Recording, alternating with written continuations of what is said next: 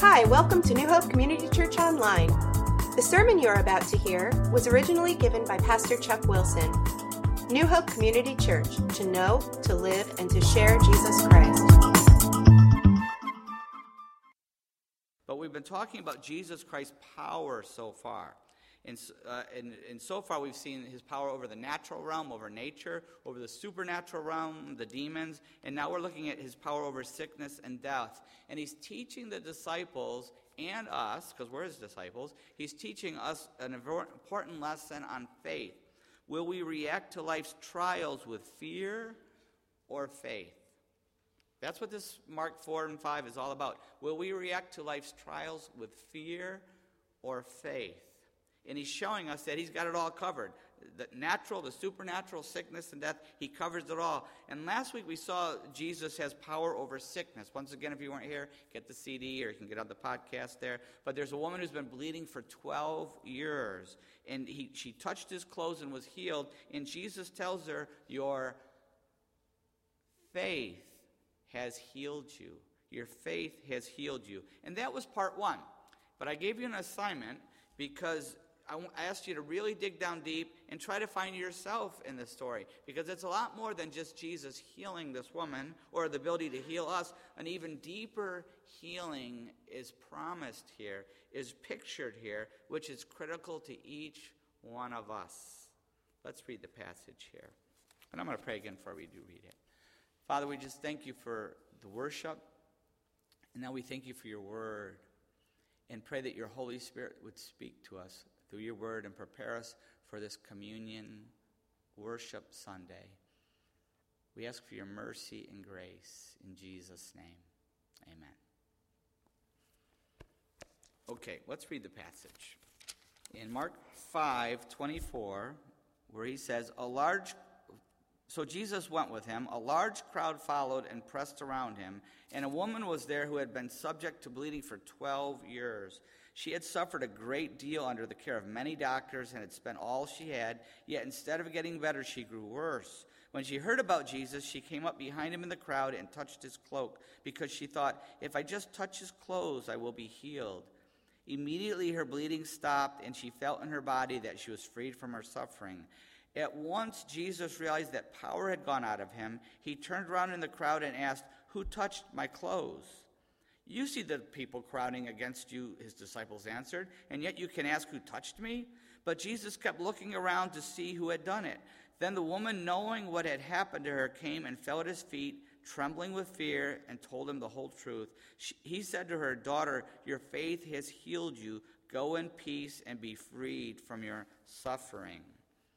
And if you weren't here last week, I want to encourage you to get the CD because it really brings out so many powerful parts of this passage about Jesus healing and the dodo disciples. You know, they're missing the whole point of what he's trying to do. You know, they're like they're like rock stars. You know, like make way, make way, make way for Jesus. You know, they're trying to you know clear the crowd out, keep everybody away from Jesus. This woman somehow manages to get healed, and they could care less. They're just focused on you know the next concert. You know, and so but Jesus is focused on this woman. There's just some really awesome stuff in here, but but once again, the real point yesterday, last week, was that it's showing Jesus Christ's healing power. But far more important is this it's a picture of our spiritual healing.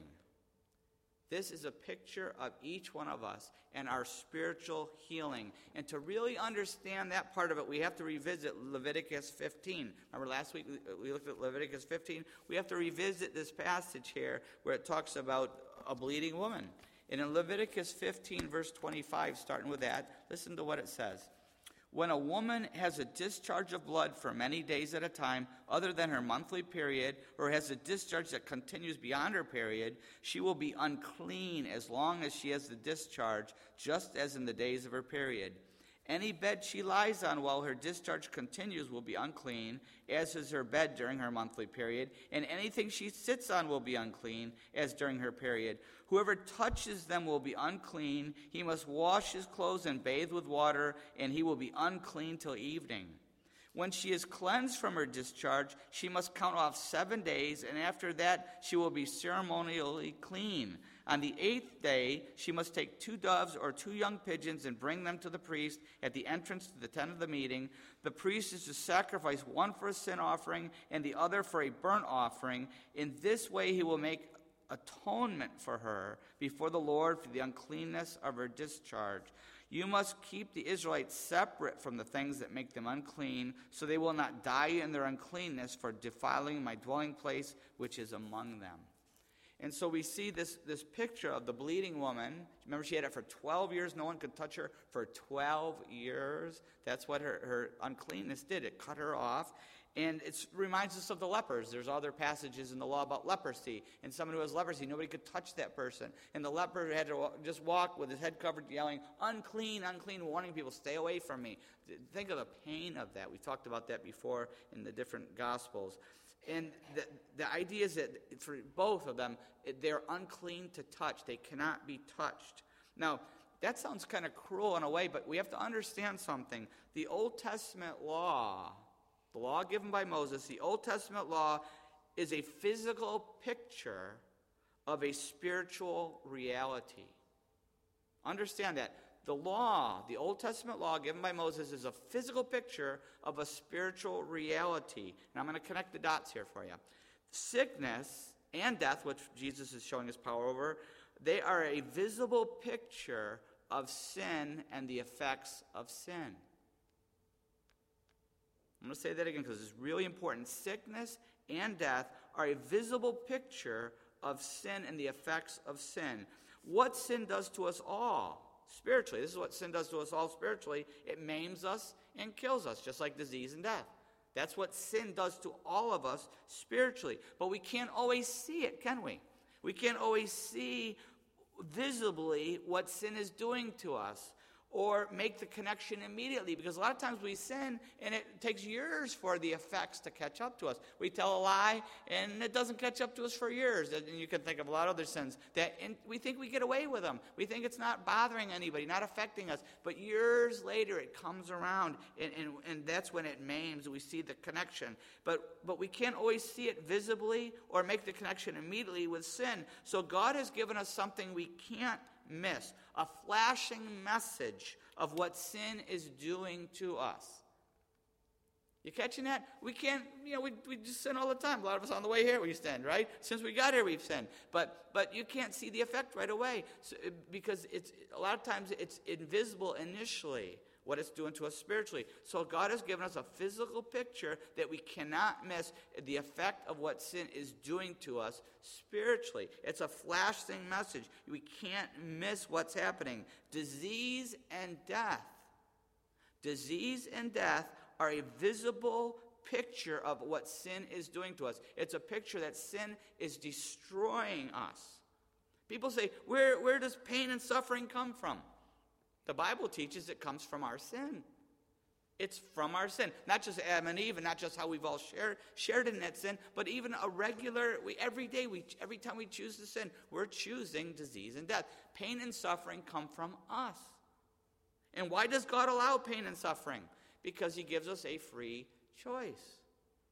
And we have chosen, the human race has chosen sin and pain and suffering. God doesn't give us pain and suffering, He allows us to choose it. And we have chosen, every one of us has chosen pain and suffering. Why does God allow it? Because He's given us a free choice.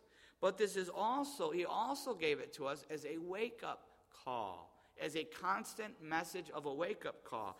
Every time we feel pain, Every time we experience sickness, every time we experience grief and, and, see death and we grieve the death, every time we see it or grieve it, it's an inescapable reminder of cosmic justice that the law has been broken by sin and that a price must be paid. And it's also a visible reminder, an inescapable reminder that sin is a lie that sin is a lie. It's not fun and fulfilling, which is what we are tempted to believe, that it's fun and fulfilling. It's not. In reality, it's hurting us, and someday it's going to kill us. Think of drugs. If you've ever battled drugs or you've tried to help somebody who is battling drugs, or, or any kind of addiction that, like drugs, alcohol, whatever it is, whatever it is that you're, you're battle with, you know what, what, how hard it is if you have a teenager trying to get them to quit using drugs. Well, it's hard because it's so much fun. It makes them feel good. Yeah, it does, but we know the outcome. It makes them feel good for a short time, but in time it becomes an addiction that takes over their life and destroys them. And, and, and, and that's what sin is like. That's what God is like for God trying to get us off of sin. We all have a drug. We all have a sin, don't we? Every one of us has something. Many of us have more than one thing. You know, we have a lot of things that, that it's like the same thing. God is like this parent. And he says, the reason he says don't sin isn't he's trying to ruin our fun, but he knows it's like a drug. That sin looks good, it's tempting, but in the end it's going to destroy us. It's not the way we were meant to live. It's not the way that we are meant to find our fulfillment. It's a lie. Lust is a lie. It's the flip side of, of love. But it's a lie. And yeah, it's like a drug. It makes you feel good initially, but in time it destroys you spiritually. It destroys your marriage, destroys families. It's a lie. That's an easy one. You can connect the dots with anything that we struggle with. And God is like this parent who's trying to warn us don't use that drug. It's a lie. It, it's a deception. It's going to kill you. It's going to maim and in time kill you. So back to the back to sickness. Sickness is a physical manifestation of a spiritual reality. A physical manifestation of a spirituality of what sin is doing to us. Sickness is showing us what sin is doing to us on a regular basis. It's happening to us spiritually, only we can't see it initially. We can experience it in time, we can't see it initially. Sickness hurts us. I'll give you a picture here. Sickness hurts us. And if it's not treated and healed, what will it do? It will kill you. It will kill us. That's what sickness will ultimately do. Even a little cut. We we're kind of we don't realize this now because of, of antibiotics, but you know, throughout much of history, a little cut on your finger could kill you. It could, could become infected. Soldiers who used to fight, they would get a little little sword wound and they die from it as far back as not just World War One. It wasn't until World War Two that we got the antibiotics. World War One, people would die from little tiny wounds. People would get a cut in their finger. You know, in the colonial times, they would die from it. People would die from colds. See, what's a cold? It, it was a big deal. You see, I'm not going to catch my death of cold. There was a reason. People would often die of colds. Because, but now we can treat a lot of these things and we don't die. But that's what sickness will do. Sickness hurts us, and if it's not treated, it will kill us. And that's what, that's what sickness will do. Sickness also cuts us off from contact with other people. When we get sick, we're, a lot of people here aren't here today. I know they got colds. They called, I'm sick, we're not going to be there, emailed. Uh, it cuts us off from contact. I'll give you a picture of that. At our house, there's one sickness that Kim tries to avoid you have an earache? Come on over and play, no problem, you know. But but if it's throwing up, don't come near our house, right? She will. Uh, it's the one time you're not welcome, right? Because at our house, if one person throws up, do the math. 15 people throw up, right? And once you go through 15, a lot of times it just morphs into something again, and it goes. We've had to go through twice, you know, months of throwing up, right? And so we have a sick room, and Kim just locks them in and opens doors and sprays and sprays, and she's terrified of throwing up. Why? because it's traumatic at our house, right? And and but that cuts the whoever is sick, they, I feel sorry. Little D was sick this week, and she's sitting in the sick room, and she she was in there like all you know, little cute, and Kim kept going and you know patting her on the head, and, and I'd go in and tease her, and but but the but it was like she was cut off. It was kind of like sad, you know. But that's what happens to us. Sickness cuts us off from connection with other people, and if and if we're not healed of that sickness, it results in death. And that really cuts us off from relationship with other people, right? Now I'm going to connect the dots again here. That's what sin does. Just as sickness does this, can kill us and cut us off from relationship, that's what sin does to us. It breaks our relationships. It alienates us from our holy God, our Father in heaven. It alienates us from Him. It breaks our fellowship. First of all, if you're not a Christian, it, there's a, a wall between you and God that is not broken down. You, have, you cannot have a relationship with, with God until that sin is atoned for. We saw that before. And if we do become a Christian and we sin, it breaks our fellowship. Doesn't break our relationship, he's still our father, but it breaks our fellowship until we make it right, which we'll talk about in a little bit. That's what communion is all about. And also, not only does it break our relationship with God, but it hurts our relationship with other people, just like sickness and being in the sick room. When we sin, every time we lie to someone, a wall, another brick goes up in that wall, doesn't it? Every time we lust, another brick goes up in the wall in some relationship, whether the person we're lusting after or our, our, our spouse. Every time we slander somebody, a brick goes in the wall. Every time we sin, it affects a relationship with somebody. In ourselves, even if they're not aware, we feel the brick going up. It goes up. And it also robs us of a full life. It robs us. It robs us of joy. It robs us of peace. It robs us of our purpose. That's why God says, don't sin. It's not so we can't have fun. He's trying to keep us from losing our purpose, and, and, and, and He wants us to enjoy our full life that we're supposed to have. John 10 10. In John 10 10, Jesus says, the thief, talking about Satan, the thief comes only to kill, I'm sorry, to steal, kill, and destroy. I have come that they may have life and have it to the full. Jesus came to defeat sin in our life so that we can have life to the full. Sin steals and, and kills and destroys, but Christ gives us life to the full. And, and that's the lie in our culture that, that somehow sin is going to make us happy. And it's not. It's a lie. It's stealing our happiness. I was talking to an old friend this week, and he was telling me about his wife and how they're divorcing. And, and, he, and he said, Well, you won't, I just don't know what happened. She just said she wants to be happy.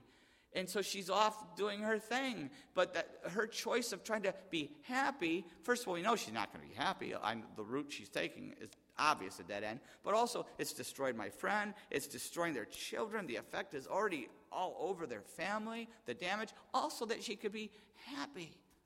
Doesn't matter if 100 other people are destroyed, just got to be happy. And guess what? She will end up her life in misery. Misery. Because sin always does that to us. It's a lie. Jesus came to give us life and give it to us to have it so we could have it in full. So, back to sickness. Sickness is really a picture of sin and its true effects, and there is no human help or cure. This woman, no doctor could help her. No amount of money could help her. There was no human cure for her, and there's no human cure for sin and its effects. No human can cure sin and its effects. You need proof of that? We all die. Ultimately, every one of us here, unless there's a rapture before, which would be nice, wouldn't it? But unless there's a rapture first, every person here is going to get sick and die of something. Every one of us. That's the proof that no one can cure sin and cure us spiritually. How do we know it? Because no one can cure us physically. Science can't do it. Science might be able to add a few years to our life, but it cannot help us live forever. No, there is no man made cure for our spiritual disease that we have. You cannot be good enough to get to heaven. There's no man made way. You cannot be good enough to get to heaven. You cannot earn your way through, through, through human effort. No religion, no man made religion can do it. All these man made attempts to focus on what we must do, the world religions and the cults, all of them, every one of them, besides biblical Christianity, because it's not a religion, that's a relationship, but all the religions is focused on what you must do to get right with God. But there's nothing that you can do. It's impossible. Science, philosophy, psychology can never cure and heal the human soul. There's no man made answer, there is only one cure. We must be healed by Jesus Christ. We must be healed by Jesus Christ. And the Greek word, remember last week I talked about the word here for heal, is the same word used for save. It's the same word. It's what it's a picture of. This healing is a picture of our salvation. Biblical salvation is when we pass from death and judgment into life through forgiveness in Jesus Christ. That's what salvation. You were saved from our sin and saved from hell and saved from death, and we're given life in Jesus Christ and eternity in, with, with God someday in heaven. That's what it means to be saved through forgiveness in Jesus Christ. We can't earn it. We can only receive it through faith in Jesus Christ. We cannot earn this, we can only receive it. Ephesians 2 8 and 9. For it is by grace you have been saved through faith. This not from yourselves, it is a gift of God, not by works, so that no one can boast. We can only receive this gift through faith in Jesus Christ. We can only re- we put our faith in God's grace, the giving of His Son Jesus Christ. We put our faith, our trust in that. That's the only way. This woman's faith healed her. Our faith saves us. Same word. It's a picture. Her faith healed her. Our faith saves us. We all have a disease of the soul. Every one of us is unclean. Every one of us starts out life uh, barred from God's presence because of our uncleanness. We cannot go into his presence. And all the human effort in the world cannot change this, no matter how sincere it is.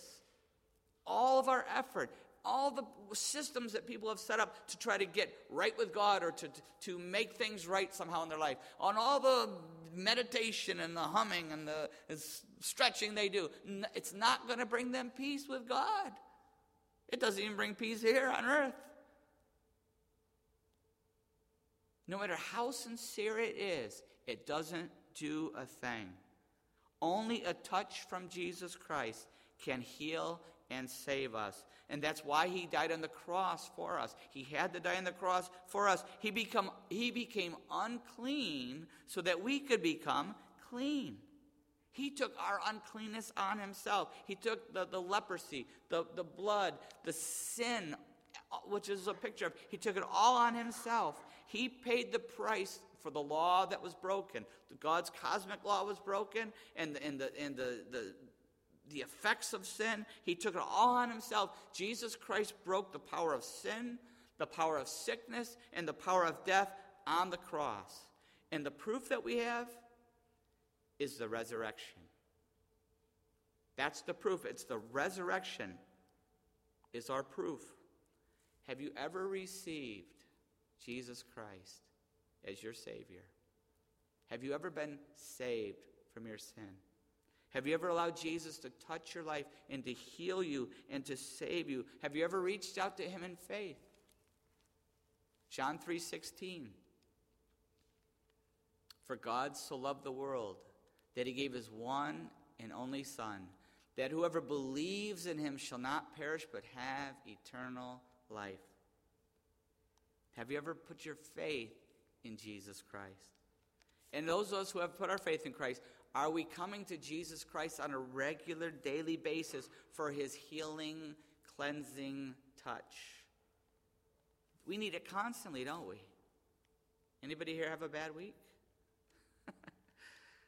I'm guessing a few of you have. I'm guessing a lot of us have. We need to constantly come to him for his healing, saving, cleansing, touch because we constantly are unclean. Every time we sin, we're unclean.